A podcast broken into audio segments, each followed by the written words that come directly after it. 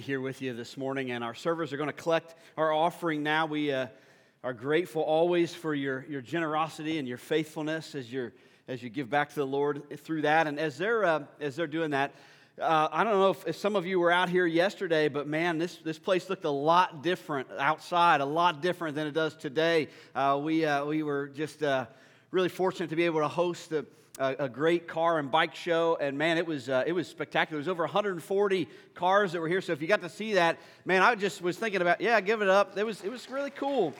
Uh, I was thinking about, uh, you know, I, I, of course, the way my brain works, I'm walking around and I'm thinking, how many millions of dollars of cars are sitting out there? There's a lot. I don't know for sure, but there was some, some pretty, pretty cool stuff. And, and if you were here last weekend, you know, we launched our, our life groups, had a life group launch party last Sunday night. Boy, that was a great time.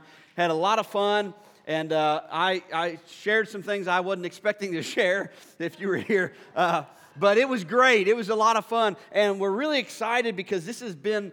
Uh, this has been the, the most successful life group launch that we've had uh, in the history of, of our church. We've got just a, a great number. Over half of the church of our normal weekly attendance is involved or signed up to be involved in a new in a life group study. So uh, they're going to begin this week, and we're really looking forward to that. If you didn't get one of your uh, discussion guides. These are out in the lobby so that you can use this to follow along with the messages on Sunday. We'll, what we talk about here uh, in the morning will be what will be, be followed up in, in your small groups. And uh, so that's going to start this week. Looking really forward to it. And I just know, I, I'm just excited to see how God will use this because I, I really believe that the Sermon on the Mount is so life changing. Uh, it's, it's so, so much great teaching that if we can just if we can just sink our teeth into it, it'll really change our lives.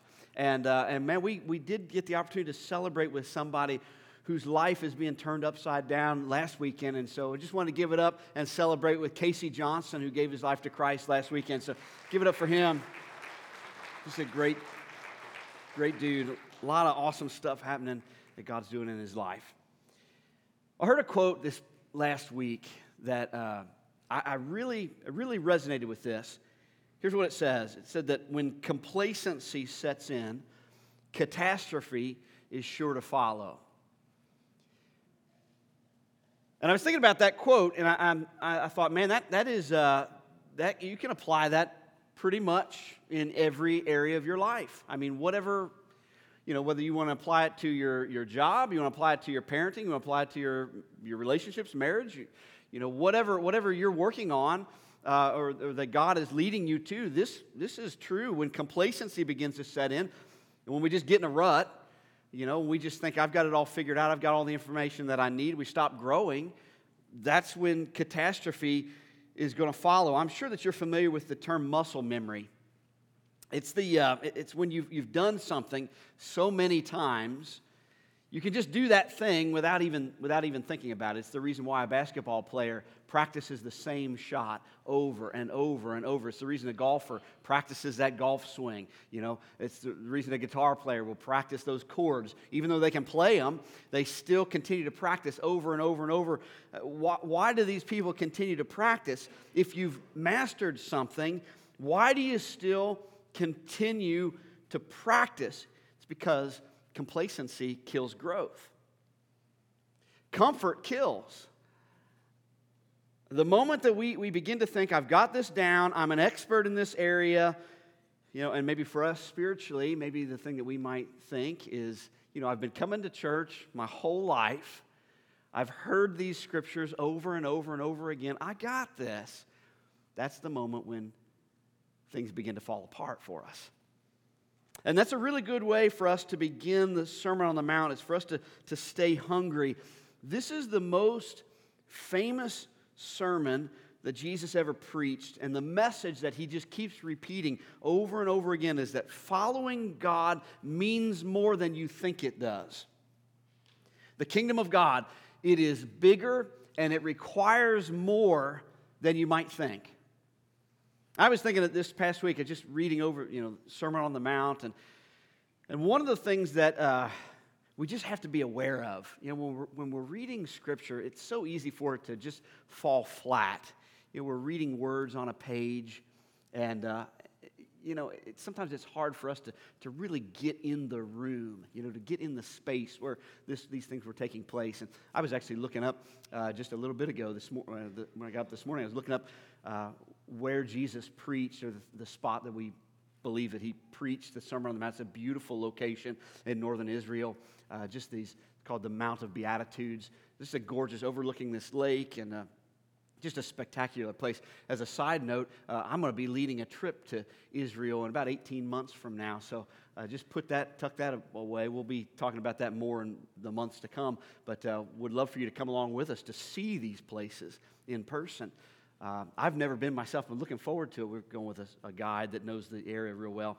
But uh, they say it just changes the way that you read these. It changes how you read Scripture when you, you can visualize, you know where that, where that took place. And, and as I'm reading through the Sermon on the Mount, I just try to envision what it must have been like to be there. You, you've obviously heard about Jesus, he's gained a big following, and he's just preaching this radical message, and people are just flocking to him and, and are just he, he's freeing the captive, you know, he's, he's giving sight to the blind, he's healing the sick, he's raising people from the dead. I mean, he's doing these amazing things. And you, you hear him make this statement over and over and over again. He says, You've heard it said, but I tell you this. He's challenging the status quo. He continues to, push back on complacency.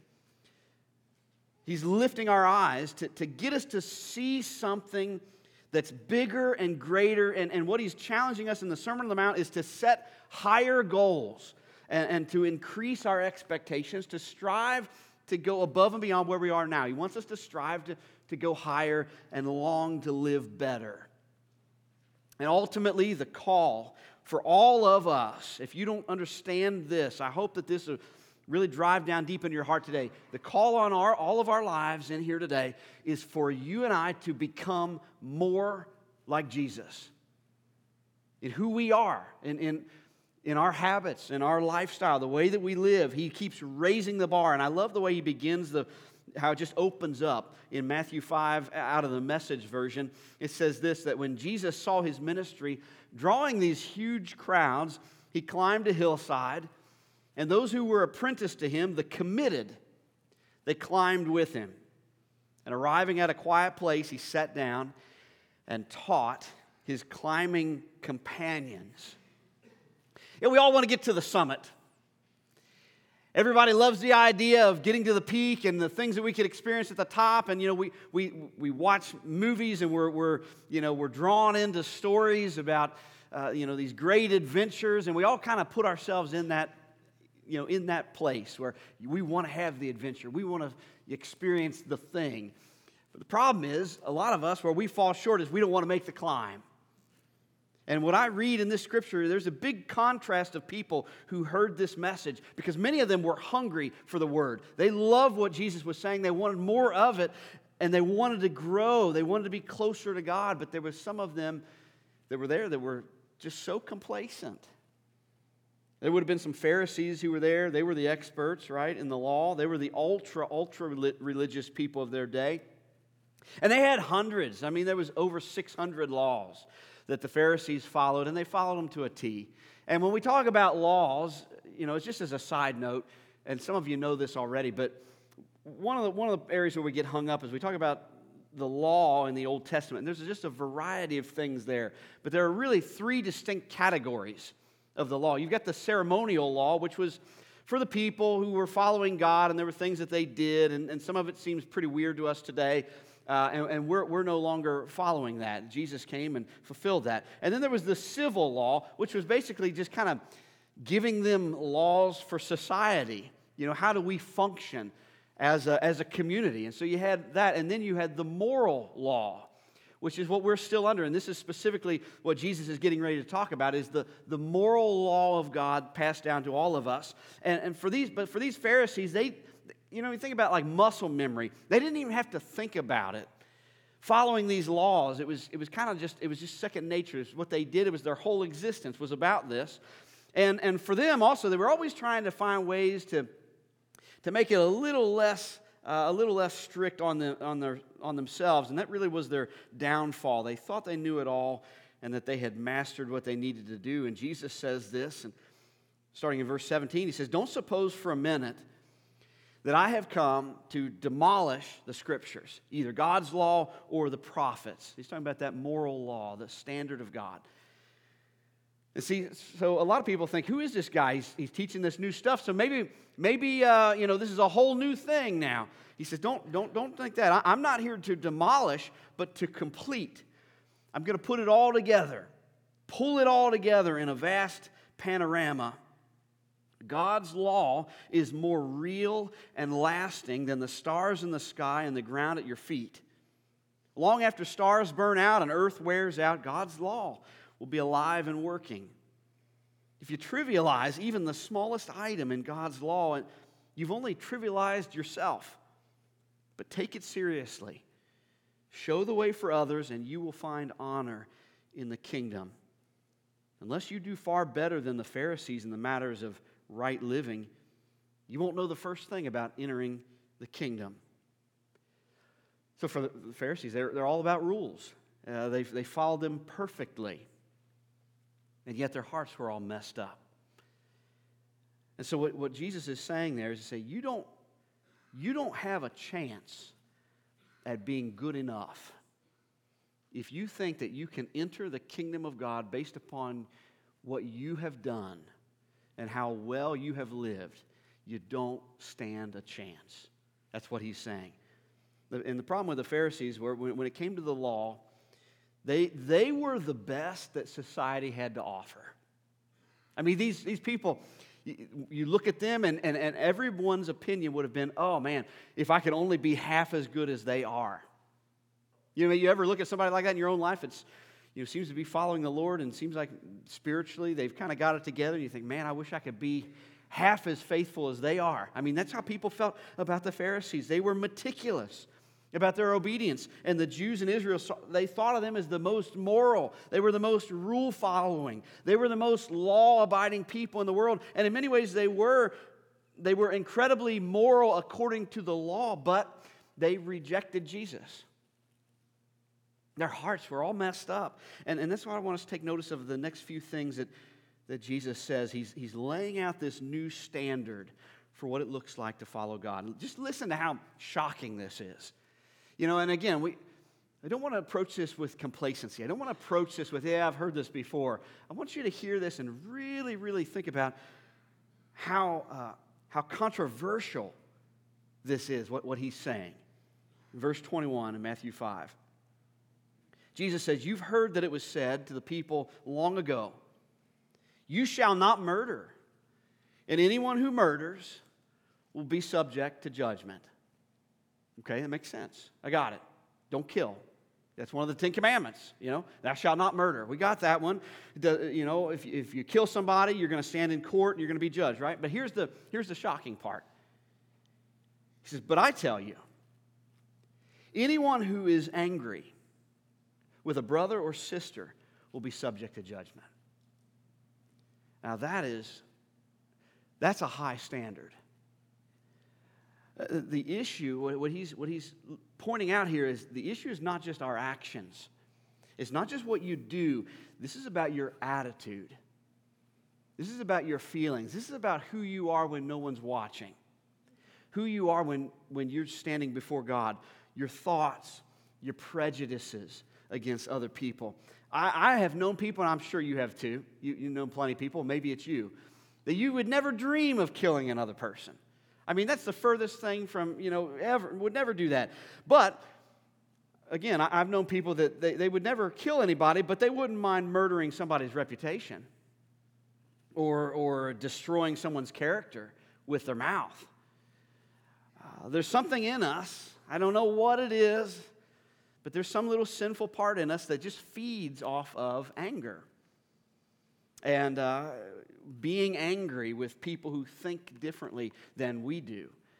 And man, I mean, that's on full display right now in our, in our culture. I just keep hearing the same thing over and over like, what's happened to us? What's happened to us as a nation, as a people? Like, why are we so, you know, and people are looking to blame all sorts of things. Uh, I, think it's, I think it's an issue of sin. I think it's an issue of we've wandered far from God we, we, we've missed this. There's something in us that just, I don't know, it's, it's like we're just drawn to something that's going to enrage us.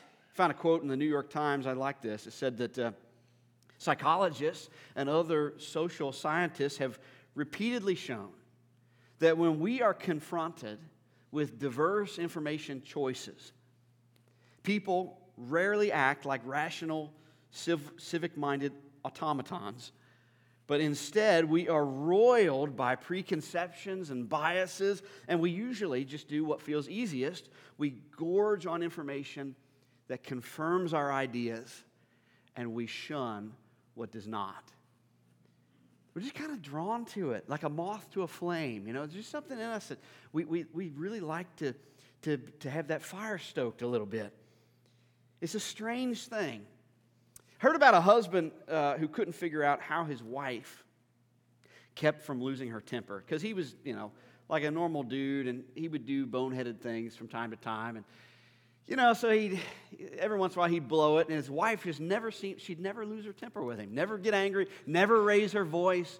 And one day he, he asked her, he said, I, I just don't understand that. How is it that, that you are able to control your anger? You never fight back with me. How do you do that? She said, Well, I go and I scrub the toilet. and he, he said, Well, that, that doesn't make sense. Why, how does that keep you from not losing your temper with me? She says, I use your toothbrush. it's not the, not the best method of anger management there. But, but, but this, is, this is where Jesus is moving us. He's, he's saying, I'm not just concerned with your actions, I'm concerned with your heart. He, you got to know you got to know this as we follow jesus he is so much more concerned about what's going on beneath the surface What's motivating you? I don't think that Jesus was saying that we would never get mad at anybody. That, that wasn't the message. He, he's not saying that we should never get mad at anybody because he did. He got angry. You see that. Jesus got angry at injustice and hypocrisy. A lot of people know this, or at least somewhat familiar, that there's a, a moment in Scripture where Jesus went into the temple and he sees these people who are the money changers that were taking advantage of the people and they were, they were ripping people off is what they were doing. And it was you know this just this terrible thing that was taking place. So he goes in and he turns the tables over and he made a whip and just starts driving people out. I mean it's just this looks like kind of a chaotic scene and you think whoa that's that's the same jesus that says love your enemies and do these other things and here he's he's he seems like a pretty extreme action but here's what most people don't realize about that, about that account is that Jesus had been in the temple the night before. He'd already seen what was happening. He knew what was taking place. So when he when he went in there, he didn't react out of anger. He responded in anger. He came back with a measured response. Ephesians 4:26 helps us understand the difference. It says, "Go ahead and be angry." Go ahead. This is in the message version. Go ahead and be angry. You do well to be angry. But don't use your anger as fuel for revenge. And don't stay angry. Don't go to bed angry. Don't give the devil that kind of a foothold in your life. We, we have to understand that anger is not the sin, it's the response, it's what we do with it uh, if, if we harbor bitterness, if we just stay there and just let that stir and stir and stir that anger in our heart, it's, it's like we've pulled a trigger. It's like we've committed murder. And Jesus is raising the bar. Now, I want us to look at a couple of verses down and see a connection here. Just, it's going to feel like a little whiplash here, but just, just hang with me. I believe these things are connected. In uh, the next few verses, Matthew 5 27, he says, You've heard it that it was said, You shall not commit adultery. Got it. Okay, that's pretty simple. I understand what that means. But here's the controversial part. The next verse. But I tell you, anyone who looks at a woman lustfully has already committed adultery with her in his heart. Jesus is saying, you, have heard this, you're, you're not to murder. Okay, but I'm telling you that if you're angry with somebody to the point of revenge, it's like you've killed them. It's, it's like you've committed that, that uh, action. And you've heard not to commit adultery. But I tell you, if you look at someone with lust in your heart, it's, it's as if it's already taken place. And again, he's saying, I'm concerned with what's going on in your heart. I'm concerned with who you are when nobody's watching. What, what is lust? I mean, I think that's one of those words that we just think, you know, at least for me, I always think like dark, dirty, like what is it, you know? But I think about it like this it's, it's longing for something that isn't yours to have. That's what it is. It's when you, you're longing for something, someone, that's why we even talk about, you know, there are people who lust for money.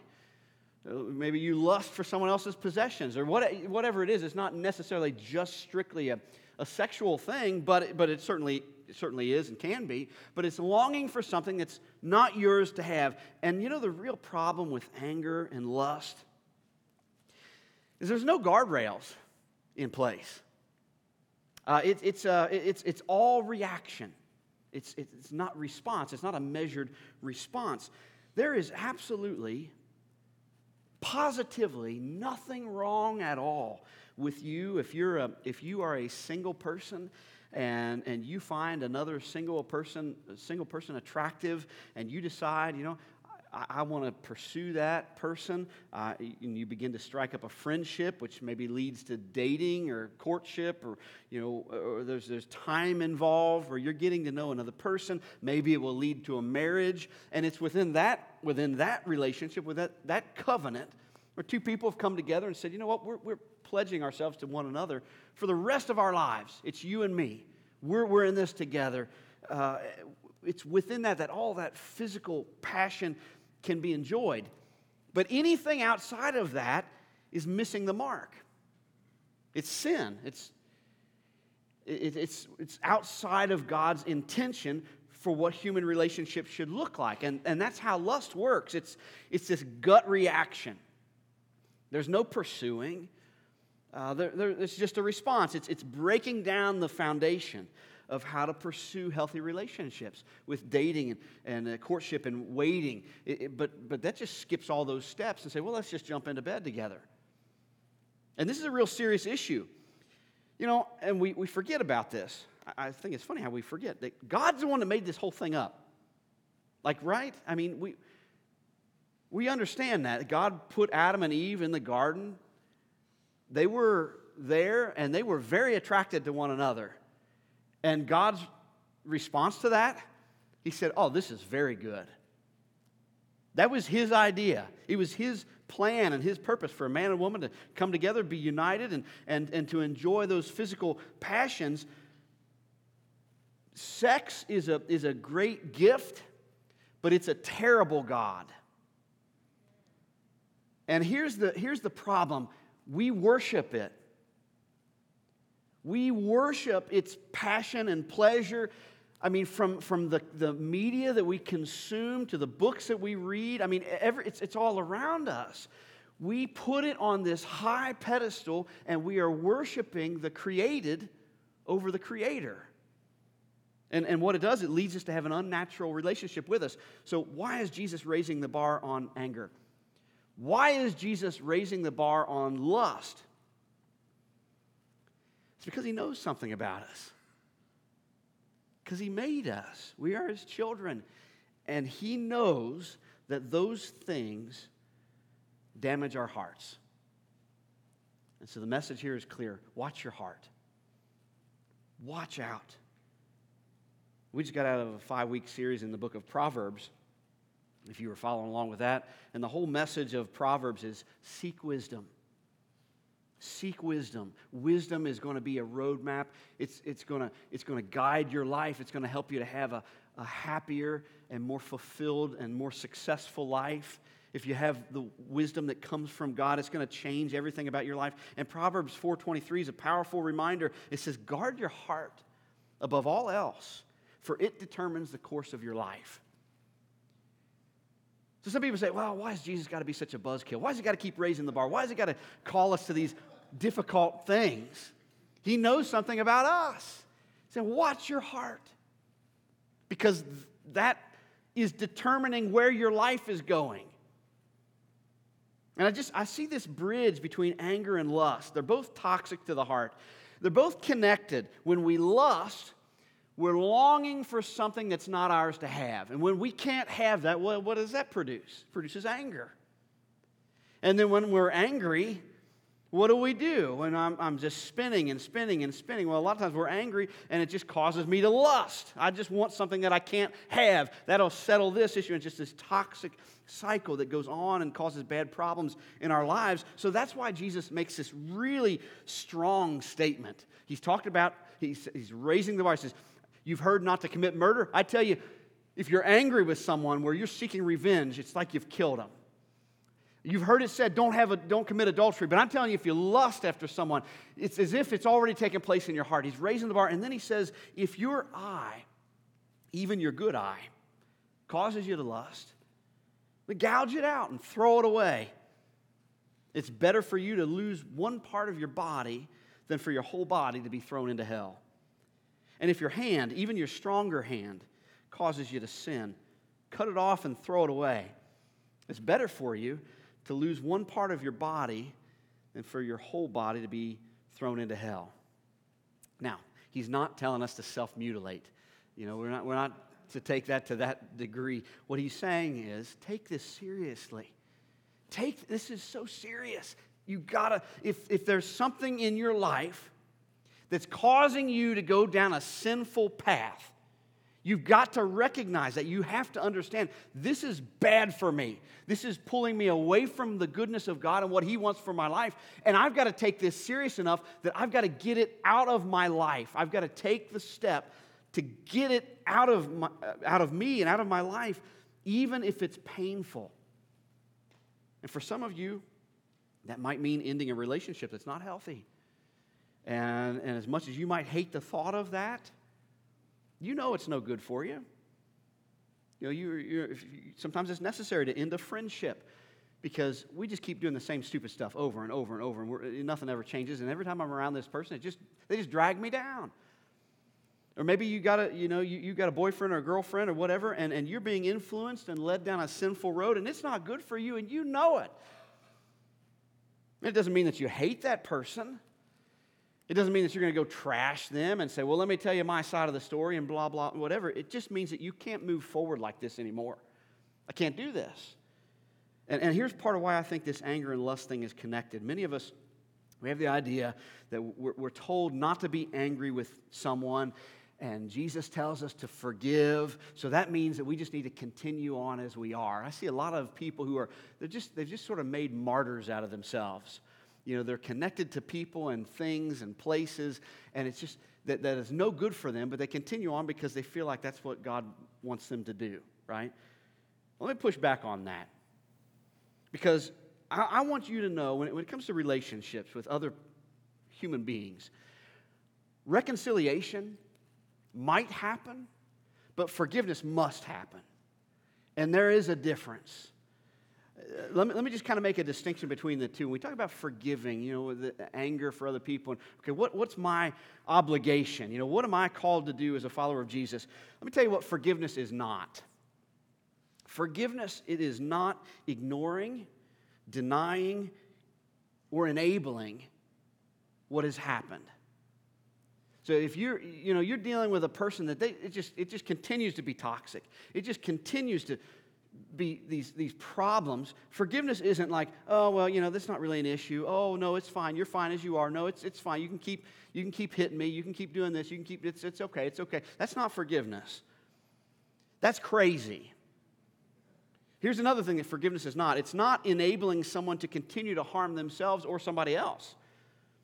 So if you're with somebody that they're trying to play the manipulation game, let's see if we can out hurt each other uh, forgiveness isn't, oh yeah, you just, you, just keep, you just keep that up, keep that kind of behavior up and giving them permission to do that. That's not forgiveness either. And forgiveness is also, here's another thing, uh, this is gonna, some of you, you're gonna say, wow, I, maybe this is something you've never thought of. But forgiveness is not forgetting. You know, you probably, your mama probably told you that. You need to forgive and forget, forgive and forget. You're not God. You know, and, and here, here's, here's a news flash too. We think, well, you know, God, He forgets my sin. He's God. He doesn't, he doesn't actually forget. He chooses not to remember, is what the scripture tells us. He says, when I've forgiven your sin, I choose to remember them no more. It didn't just, you know, gone out of his mind. And we can't either. It's not possible for you to forget, nor should you. Here's another thing that forgiveness is not it's, it's not trust and reconciliation you know, again, sometimes maybe it is. Maybe sometimes, hopefully, that would be a great goal is that I've, you know, got a broken relationship with someone and, and I would love for us to, to be able to, to uh, you know, move past our issues and, and for there to be change. Uh, but sometimes that's not possible. And, and here's something that I help people wrestle with all the time. I just want to be like super crystal clear on this. If a person, let's put this out here. If a person is abused at some point in their life, and then they become a Christian, are they obligated to forgive and trust the person who abused them? I talk to a lot of people who really struggle with that one, and they think, I, I, I guess I'm, that's what uh, Jesus tells me to do. No. That person's not safe. you can't trust that person again. The, you are in no way being asked by God to trust them or to be reconciled to them ever again. That is not the words of Jesus. And certainly while they've not changed their behavior, here's what forgiveness is. We, we got to understand what it actually looks like. Forgiveness is releasing the debt that's owed to you. If someone's done something to you and you have the right, I mean, especially under Old Testament law, eye for an eye, tooth for a tooth. If somebody's hurt you, well, then you have the, the uh, you know, it's your right to hurt them back or to see them hurt. Forgiveness is taking your hand off their throat. It's releasing the debt. It's when you're asking God to help get the pain and the hurt away from you and away from your future and to replace it with internal and external health and peace. Where I'm going to move forward, Lord. I want to move forward with you in confidence that you, you are who you are, say you are and that you love me and that I, I am whom have I in heaven but you, and on earth, on earth none that I desire besides you? A couple of years ago, I read this, this article this past week. It's interesting, but about two years ago, back in December of 2021, there was a bomb that exploded at a construction site in Munich, Germany. And, you know, it's terrible. There were people that were really severely injured. And, uh, but the interesting thing about it, it wasn't like a terrorist bomb. This bomb was a, it was a 550 pound aerial Allied bomb from World War II. It had been in the ground for 75 years. Nobody knew it was there. And it was triggered by, by some drilling that was being done in this, uh, by, by a train station nearby. So it had been laying under the ground all that time. People had been walking over it, didn't know it was there, had no clue. You know, and then they're drilling, and all of a sudden this, this huge bomb goes off. Luckily, no one was killed, although there, were sim- there have been similar incidences where people have been killed. But I'm reading that, I, I think, just imagine this, this thing that was buried for so long, still explosive, still deadly still dangerous. That's what unforgiveness is like in our lives. It's, it's beneath the surface, and maybe we think, oh, I'm good. Yeah, it's all right.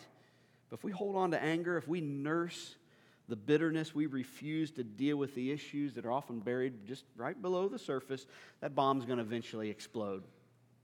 And the collateral damage uh, will be devastating. That's why Jesus says, that forgiveness and reconciliation are the choice for believers, not anger, not bitterness. Forgiveness. Forgive as you've been forgiven, is what he says. Lust has the same destructive potential in our lives. We, we all know people who, unfortunately, have caused incredible pain and damage in their lives, in the lives of their family, because of an uncontrollable lust that gave birth to sin. And it blew a hole through their, through their marriage, through their home, through their family, through their kids. And maybe that lust grew roots because of unresolved anger. because something that was beneath the surface, it was never dealt with. I know that every situation is different, but the results are always the same. This is why Jesus wants us to strive to, to go higher and long to live better, because this is the deeper and more joyful life that He wants us to have. The call of God on our lives, it seems, it seems high, it just seems so difficult. And that's why we have the promise of the Holy Spirit. It's going to give us everything that we need to, to follow and to be faithful. And that's the good news, right, of, of what it looks like to be in a relationship with Jesus Christ is he doesn't just come into our life and then say, well, good luck. You figure it out on your own. He says, I'm going to I'm going to give you a part of myself. I'm going to give you the Holy Spirit that's going to live in you, and he's going to give you everything that you need. And sometimes I think we get a little weird with that because we, we've all seen some things that just look a little out there and what, what is this? I don't know. But, but we, don't, we don't need to be concerned or afraid or, or uh, you know, turned off by what it looks like for a person to be filled with the Holy Spirit. It just simply means the power of God that is at work in my life. That He is involved, He is active, He's guiding me, He's not left me alone. I pray that every one of us would have that this week as we charge into Monday, facing a lot of challenges, facing a lot of things that are going to pull us in a lot of different directions. But my, my prayer for all of us is that we would, that we would go forward uh, with knowing this call of God on us and knowing that we also have the promise of, of the Spirit to, to guide us through. So let me pray for us. Lord, just uh, thank you for this, this word from Jesus that even after all these years, it is still, it still challenges us. It, it pushes back on, on everything that the world tells us. Father, we, we need you to, to help us to discern truth in our lives. We need you to, we need your spirit to, to give us what we need to be able to, to live and, and, and to, to, to pursue grace and truth, just as Jesus did. Help us to be those people that we can, we can be people of the truth who are filled with grace. I thank you for the forgiveness that you have for each one of us in here. And Lord, I know that even in this past week, a lot of us, we, we have, uh, we've gone our own way. We've, we've, we've done things that, that are outside your intention for us. I pray that you would forgive us once again. Lord, help us to surrender and submit to you and, and help lift us back up so that we can begin to walk with you again. Pray you'd give every person here just a just that just renew that spark of hope in us as we go out and we we live this week. May we uh, just continue to pursue Jesus. I ask all this in His name. Amen. Well, God bless you guys. I'll see you next Sunday.